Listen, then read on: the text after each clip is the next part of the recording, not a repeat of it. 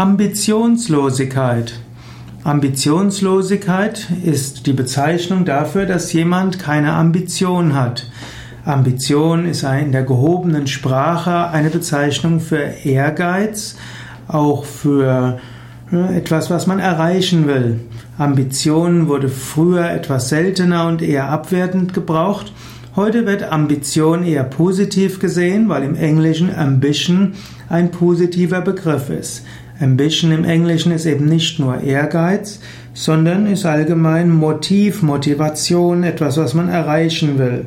Man kann höhere und niedere Ambitionen haben.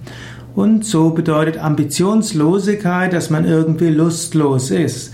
So ist Ambitionslosigkeit auch eine Art Resignation und auch eine, ein Kennzeichen einer depressiven Gemütsverfassung.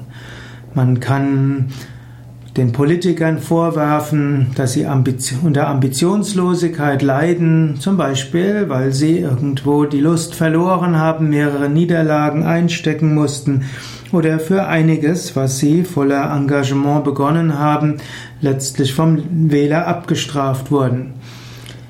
Ambitionslosigkeit kann man auch positiv sehen. Man könnte sagen, Ambitionslosigkeit ist ein Zustand, wo man keinen persönlichen Ehrgeiz hat, sondern herauszufinden versucht, was will Gott von mir? Man kann sagen, nicht mein Wille geschehe, dein Wille geschehe.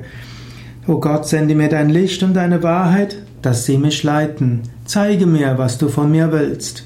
In diesem Sinne kann man persönlichen Ambitionen entsagen man kann sich aber eifrig darum bemühen, das zu tun, was man spürt, was Gott von einem will oder was Menschen von einem brauchen.